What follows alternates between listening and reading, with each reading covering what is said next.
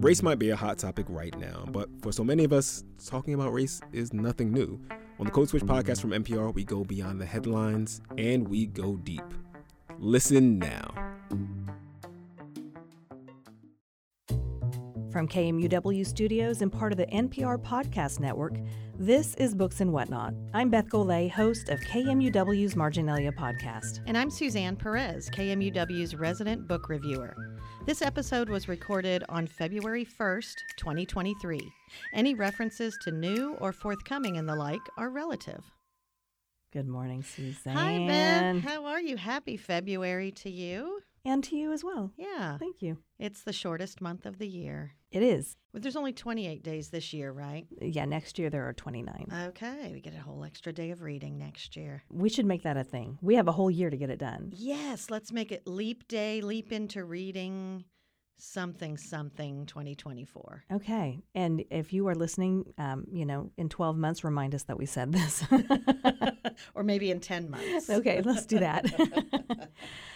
Okay, so our last episode, we were... You know, we were in front of that live audience at the library, and we were talking about challenge books. And I have to tell you, that really had me thinking about the challenge earlier than I ever have before. I mean, I already have one book read and plugged into the category. So that was really fun. It was a good exercise for me. That's awesome. I love the Read I C T Challenge. And in case you missed that episode, well, first of all, go back and listen to it. But secondly, we're talking about the annual reading challenge for Wichita, and I'm excited about all the categories this year and ready to check some books off of that list as well. But, you know, I've had some things going on. Um, yeah, you have. I got, got married. There you go. Yeah. I'm keeping my name in case anyone is wondering, so I will continue to be Suzanne Perez. But it's been a, an interesting month. How has your reading month been, kicking off the year? You know what? I think it's been okay. I think I have five books that I read in five or six books that I read in January. I'm only going to be talking about maybe three today. Well, do you want to start out, Beth? Sure. Okay.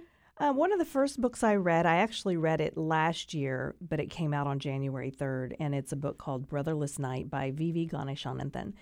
And say that one more time. V V. Ganeshananthan. You man. Sorry. It's so you said it so perfectly. Uh, V V. Ganeshananthan. There, that's it. Wow. Impressive. Well, it was till you had me repeat it. Um, so this came out, as I mentioned, on January third. It takes place in Sri Lanka during the nineteen eighties. The the Sri Lankan Civil War is, you know, kind of the backdrop for this book. And it's about this family. Our narrator is this girl. She's not the youngest in the family, but she has, I think, three older brothers and then a younger brother. And this family is just so loving and so tight-knit. And this war basically, mm, you know, wreaks havoc on the family. This book was just really well done. The writing was fantastic. It was one that just kind of kept me turning the pages, even though sometimes I didn't like what I was reading as far as plot. But that's life, right? Right. The writing was fantastic. The voice was fantastic. This is one I just really highly recommend. And another thing about V V. Ganeshananthan is she teaches at a university, I believe, in Minnesota. But she has a podcast with Whitney Terrell, who is an author who lives in Kansas City. And it's called Fiction Nonfiction. And they, you know, they believe that if we look at current events today, there is some mirroring thing that can be explained in literature. Oh, so it's actually how cool. A really fun, yeah, it's a fun podcast. Oh, wow, I'll have to listen to that. Yeah. That's awesome. Yeah. So anyway, Brotherless Night, it was about the Civil War. It was about these brothers, but it also, you know, took a look at, at gender. It's kind of a feminist novel in a way. So, yeah, I don't know. I just, I recommend this one. Very cool. Very cool. What about you? What's first for you? Yeah, my first read that I'm bringing this month is The Late Homecomer by Jean Hanff Korelitz.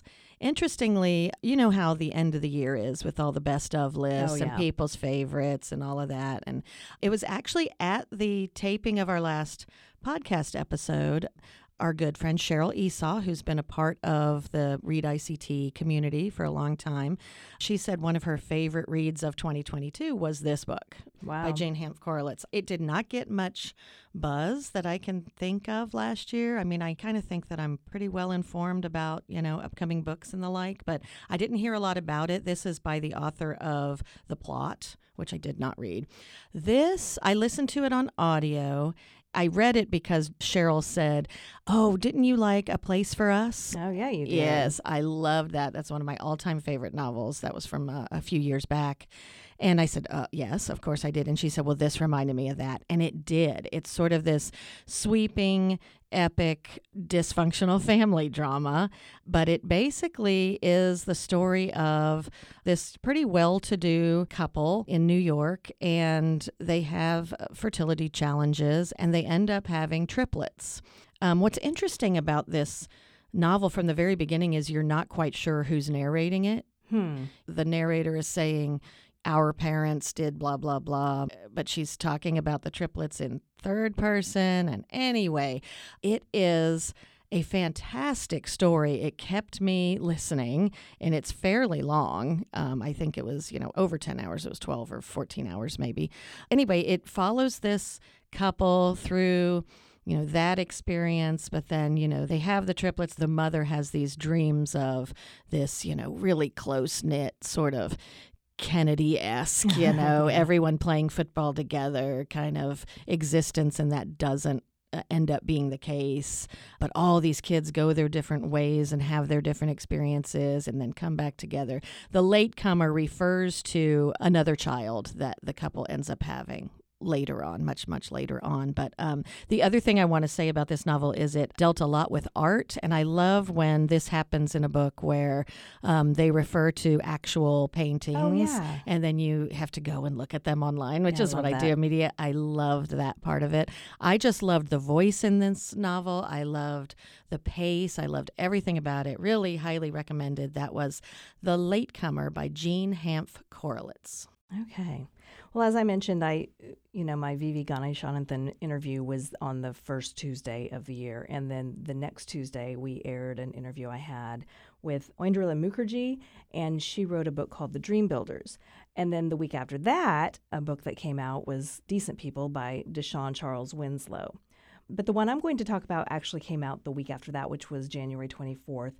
And it is The Faraway World by Patricia Engel. It is a collection of short stories. And oh my gosh, it's one of the best short story collections I've ever read. Really? It was really well done. Every That's saying a lot because you read a lot of I short do. stories. I love them, and I wish more people would try them. I mean, they are such a good gateway to fiction. All of the drama and the tension and everything has to be contained in this short piece of literature, and I just love it so much. Little nugget of goodness. Yes. Patricia Engel, you might recognize her from, I think in twenty twenty-one, her book Infinite Country came out. Oh. And it was, you know, on a lot of award lists and everything. And I had not read her before, but judging, you know, based on these short stories, I really want to go back and read everything she's ever written. These were just so, you know, layered and, and textured. And it was about, you know, desire and wanting to, I don't. A lot of it was about the American dream hmm. and how it fails us. Uh, this had a lot to do with immigration and migration, and um, you know, was set a lot in Colombia or Cuba or the United States or Miami. I mean, I don't know. There are just a lot of different stories that were kind of linked by this desire to improve yourself and improve your situation in life. But none of the stories were linked to each other. Oh, I love that, actually, for, um, yeah, people with A D D tendencies. Short story mm. collections tend to be good. It's also, I don't you think, um, when we talk about, you know, reading several books at a time, and a short story collection is always nice to sort of have going. If you just have, you yeah. know, a few minutes or you Yes. just... I can typically read one on my bus ride home. That's a good short story length, is if I can start it and finish it. And I also think that short stories are good palate cleansers in between long novels. Yes, so. Or slump. They can be slump busters. There you go. Um, so, so in this particular collection, is it a, a, like just a huge variety of set, sounds like settings and character and things yes. like that, but sort of this, you know, themes maybe linking throughout. Yeah, it's, it's just mainly that. the themes of um, yeah. you know, all of these people just trying to improve their situation in life. Awesome. Yeah. That sounds great. I yeah. need. I've been looking for a little short story collection, so maybe I'll uh, check that out. Yeah, that's The Faraway World by Patricia Engel. Okay, so my next one is Heating and Cooling, fifty-two Micro Memoirs by Beth Ann Fennelly. I picked this up because I was listening to another reading podcast called From the Front Porch. It's a podcast produced by a bookstore in Thomasville, Georgia, and the woman who sort of does the bookcast is the bookstore owner. Her name is Annie B. Jones. Anyway, so I was listening to her. She does these episodes called Literary Therapy. And her first literary therapy episode of the year, someone was saying, you know, I love the start of a new year and these new challenges, but I kind of like to juice my stats at the beginning of the year. And and uh, by that she meant, you know, I just like to get going and get a good jump on my reading goals. And and, and not everyone is reading goal oriented. Mm-hmm. Not everyone even sets reading goals. I tend to because it, I just kind of like it. You know that. I, I set a reading goal last year of fifty-two books. I, you know, barely made it on New Year's Eve. This year my goal is sixty books because okay. I want to raise it a little bit. Um, but it's nice to get going on New Year's Day and just get something read, or like in January, just like read a bunch of books, because then you go on your tracking site and it says you are five books ahead of schedule or whatever. Oh, yeah. It's like a good feeling. So anyway, they were talking about sort of books you can read in a short amount of time or in one sitting, but that are still powerful, good, meaningful books. We're not talking about like throwaway, oh, I'm going to read this because it's thirty pages or something. So this is a fabulous book. It's only one hundred thirteen pages total. And by micro memoirs, this author just kind of looking back at little episodes in her life. Some of them are one sentence. Some of them are a few pages. They run the gamut. There's this whole little series that she calls Married Love. They can be so funny, charming, poignant. Like, it runs the gamut of emotions. It really, really amazed me how deeply I felt. And that shows you what the power of language and the power of her writing style is. Hmm. I truly loved it. You get a sense for her life, but in these little bite-sized pieces. There's not like this arc of a traditional standard memoir. I want to say one of the comp titles that I was thinking of as I was reading this was Amy Krauss Rosenthal's Encyclopedia of an Ordinary Life. Oh, okay. Did you read that one, Beth? No, I, I'm only familiar with her essay where she wrote, I Want You to Marry My Husband. Oh, God. Yeah. Yeah, one of the saddest yeah. uh, things ever written. But I loved Amy Krauss Rosenthal's books. Uh, Encyclopedia of an Ordinary Life, if you haven't read that, I highly recommend it. It's just like, again, sort of nuggets of her life and memory in encyclopedic style. So like oh, wow. A through Z even, and uh, you know, the, with these entries. Anyway, in as I was reading through Heating and Cooling, I just thought, God, it's it's very much like that. It's literary. It's everything you love in memoir, but also, um, you know, this non-traditional writing style. So I highly, highly recommend it. I loved it. It's called Heating and Cooling, fifty-two Micro Memoirs by Beth Ann Fennelly. And it's a backlist type. It was published in twenty seventeen, so okay. It's a little bit going back, but it is in paperback. So there you go. Yeah, there you go. Okay, so I, I'm just kind of telling you these books in order, in the order of how I visited with these authors and how we published them in Marginalia. So yesterday, because we're recording this on the first, yesterday we published my interview with Grady Hendrix. Uh, oh my gosh, the haunted house yeah, thing. How to Sell a Haunted House. And you know how I do not, you know, I I. shy away from horror, and he's just so irresistible. I had to talk to him. I had to read the book.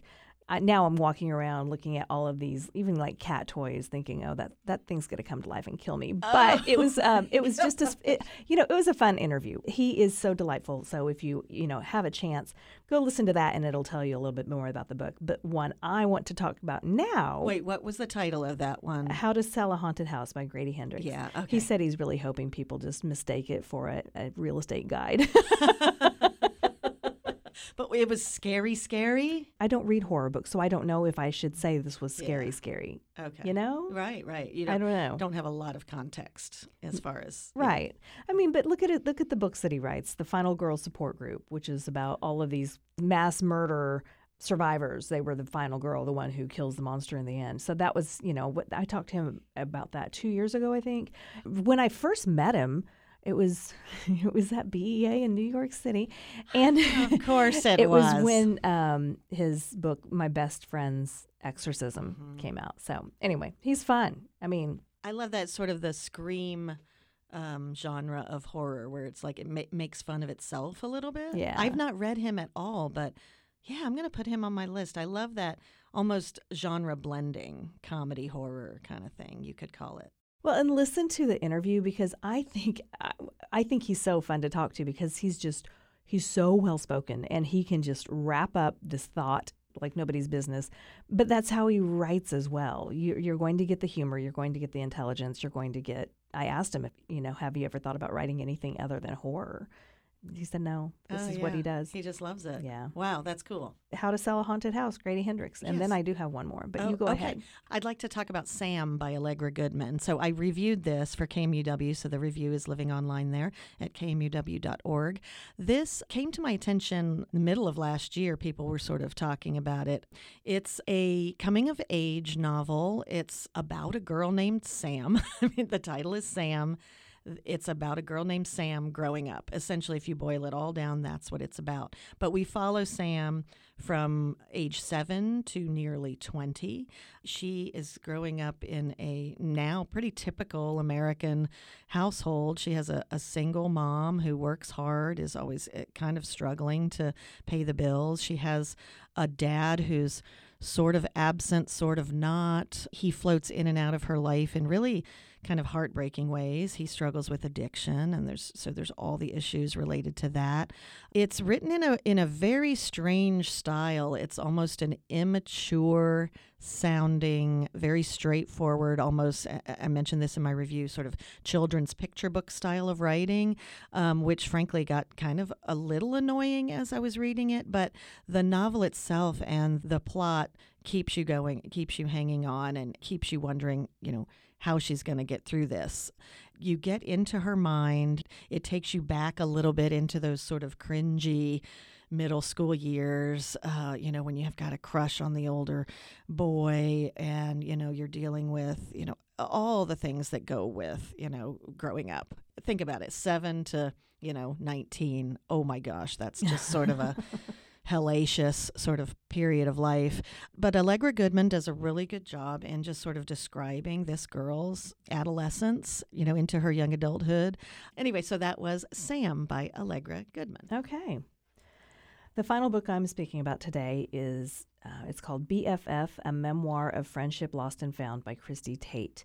And this book comes out February seventh, so my interview with her will be available uh, through Marginalia on that date. But it's her second memoir. She wrote a book a few years ago called Group, mm. which was about her experience with group therapy. And in this book, she talks about, I mean, she attends meetings a lot, twelve-step meetings.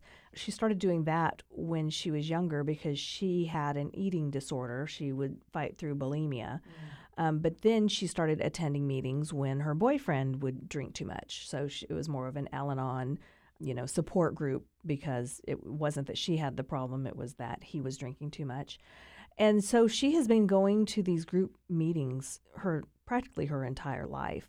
And she met a woman through one of these meetings. Her name is Meredith. And Meredith was twenty years older. And Christie didn't even think about the fact that they are friends. She just thought, oh, we, we attend meetings together. But um, after Christie finally met her husband, who did not have any issues with drinking, Meredith, after one of the meetings, said, oh, well, now now that you have that part of your life figured out, maybe you can work on your friendships.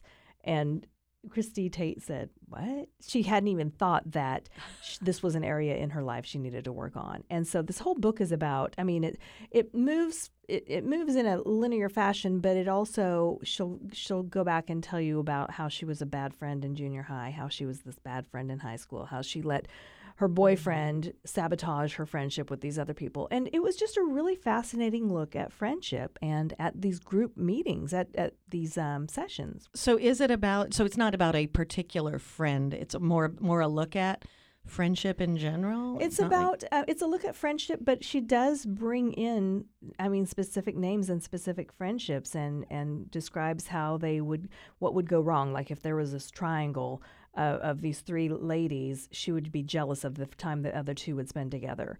That was one way she would sabotage this friendship.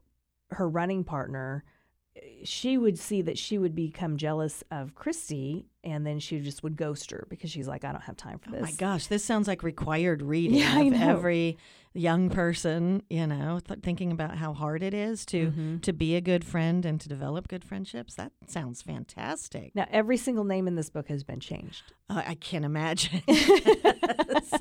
That's awesome. Well, you know, Group, her previous book, Group, has been on my list for a while. Uh-huh. I've not read her, but um, no, that sounds yeah. very intriguing. It was it was really well done, and it's called B F F, A Memoir of Friendship Lost and Found by Christie Tate.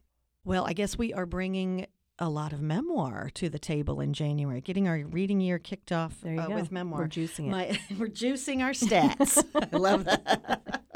So, uh, and another way to juice your stats is graphic novels, because they go oh, very, very quickly. Yeah, they do. Um, so I love a graphic novel. Uh, we'll talk later this year probably about the Wichita Big Read, which is a graphic memoir this year, mm-hmm. but uh, we'll get back. That's, um, yeah, anyway. Um, so this has been on my list for a while. It's called Displacement by Kiku Hughes. I guess it's a young adult memoir, but it's really a look back at Kiku Hughes's ancestors who were in Japanese internment camps during During wow. World War Two. But it's told in this very, very interesting way. I picked it up in part because of the Read I C T Challenge, and one of the categories is a book about time. So the character in this novel kind of goes back in time and hmm. lives in the Japanese internment camps, goes through that experience sort of alongside her grandmother. What's interesting to me is, you know how families are, these dramatic and often traumatic things can happen to family members, and they sort of, especially older generations, they sort of put that out of their minds, and we shall not speak of this again yeah. sort of thing. And so this uh, character grows up, you know, just sort of vaguely knowing that, yeah, you know, my grandmother played violin and she was in this camp in Utah, but other than that, I really don't know a whole lot. So here she goes back and she lives it. And the illustrations are beautiful. They're these full color, you know, comic book style illustrations. And that's always an interesting way to tell a story as well.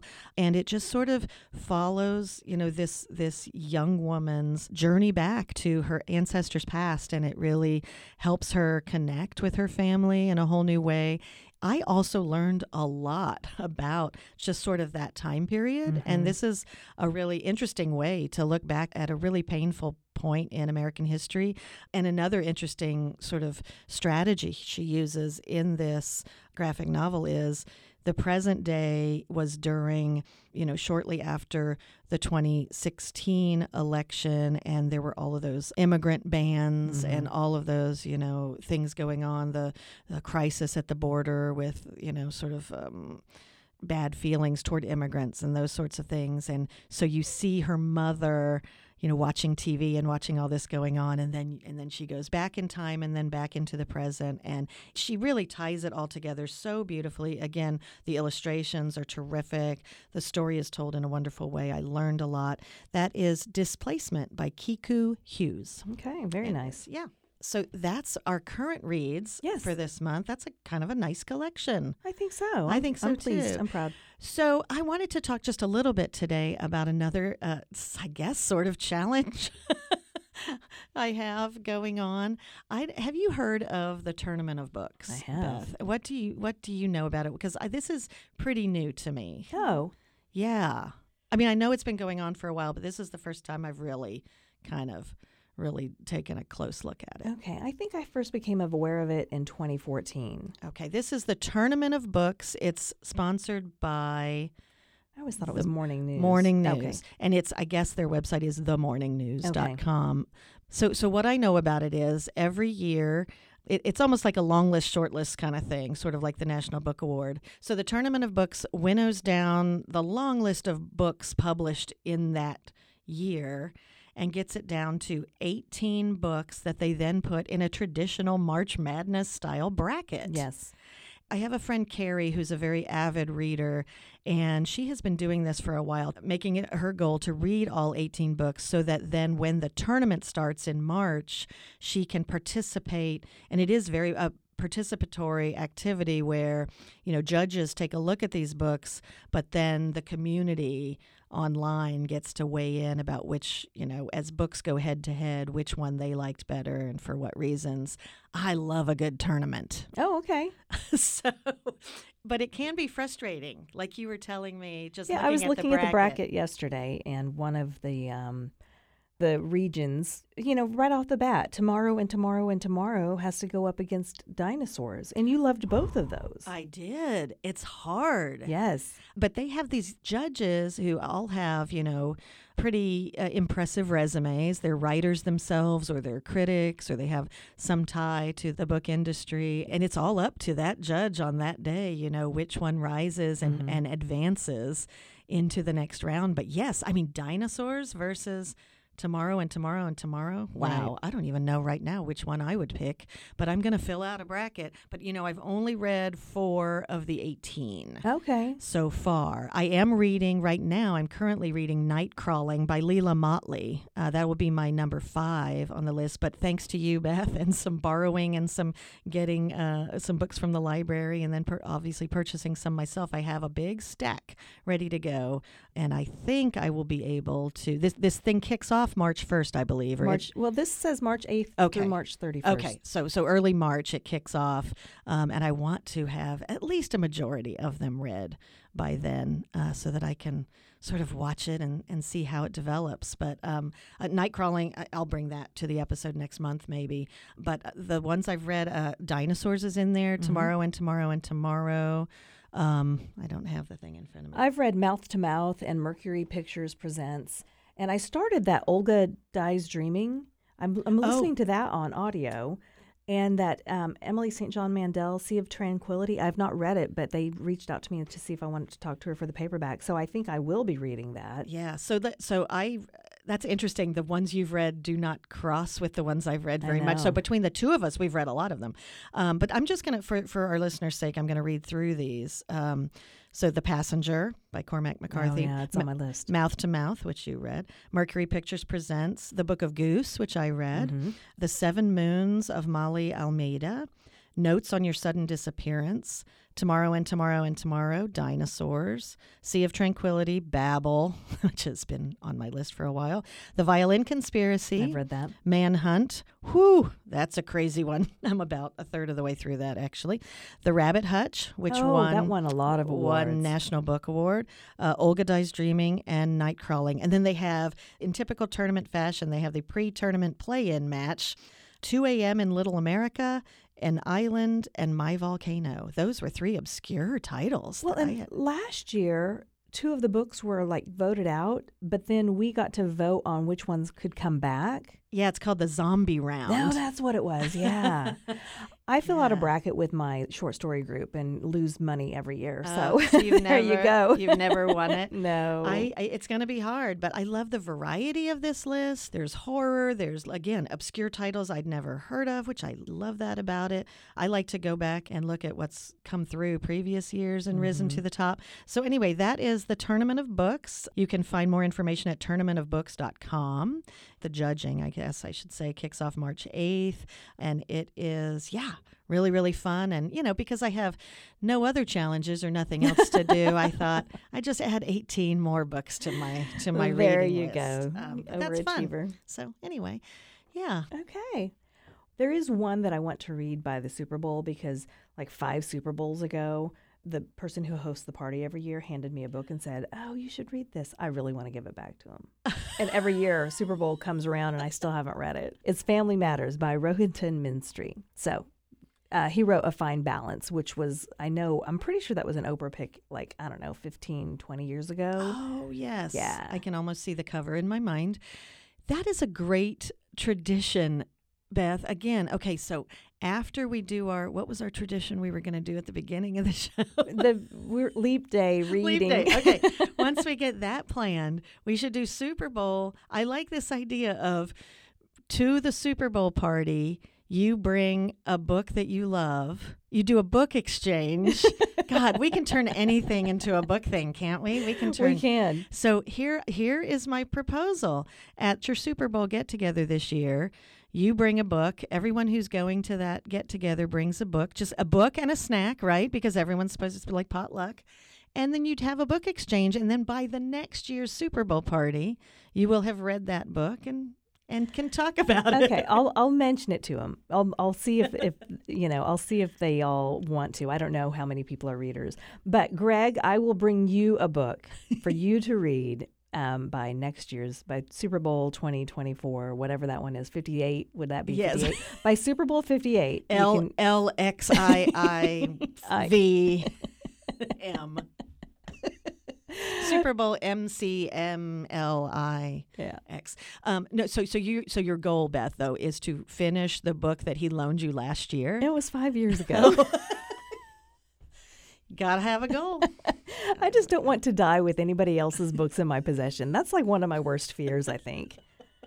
How do my family? They're probably going to burn my books. So how do no. they know which ones to return? No, hush, hush. No one is going to burn books here. No one in your family would burn a book. Um, but you know, we're all gonna.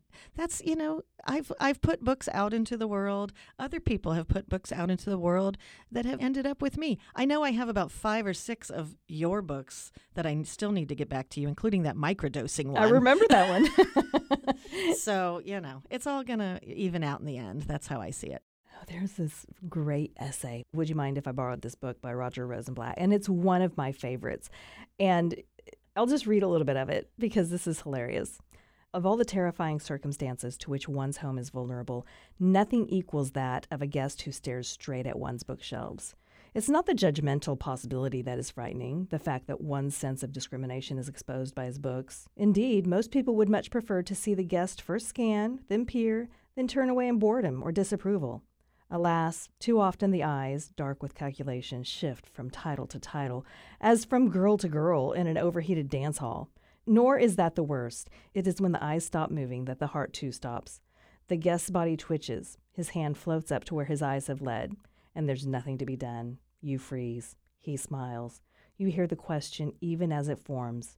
Would you mind if I borrow this book? Ugh. Then parenthetically, mind? Why should I mind? The fact that I came upon that book in a Paris bookstall in April nineteen fifty-nine, the thirteenth, I believe it was, the afternoon. It was drizzling. That I found it after searching all Europe and North America for a copy. That it is dog-eared at passages that mean more to my life than my heartbeat. That the mere touch of its pages recalls to me, in a Proustian shower, my first love, my best dreams. Should I mind that you seek to take all that away? That I will undoubtedly never get it back? Then even as you actually return it to me one day, I will be wizened, you cavalier, and the book spoiled utterly by your mishandling. Mind? Not at all. Hope you enjoy it. Thanks. I'll bring it back next week. No rush. Take your time. Liar. Oh, God, have There's we not all There's more to it, but that's my there. favorite. uh, I try to, you know, it's just an object. It's just an object, but they do hold... Yes, a lot of meaning sometimes, and a lot of memory, and a lot of sentimental attachment. Yeah. So I want to thank Roger Rosenblatt. That is one of my favorite essays ever. So thank you for that. Yes, I'm going to read the whole thing. Going to read the whole thing when we uh, wrap right. up. Well, that sounds like a great place to stop. It sure does. Thank All you right. so much for joining us, and until next time, keep turning those pages. Bye, Beth. Bye, Suzanne.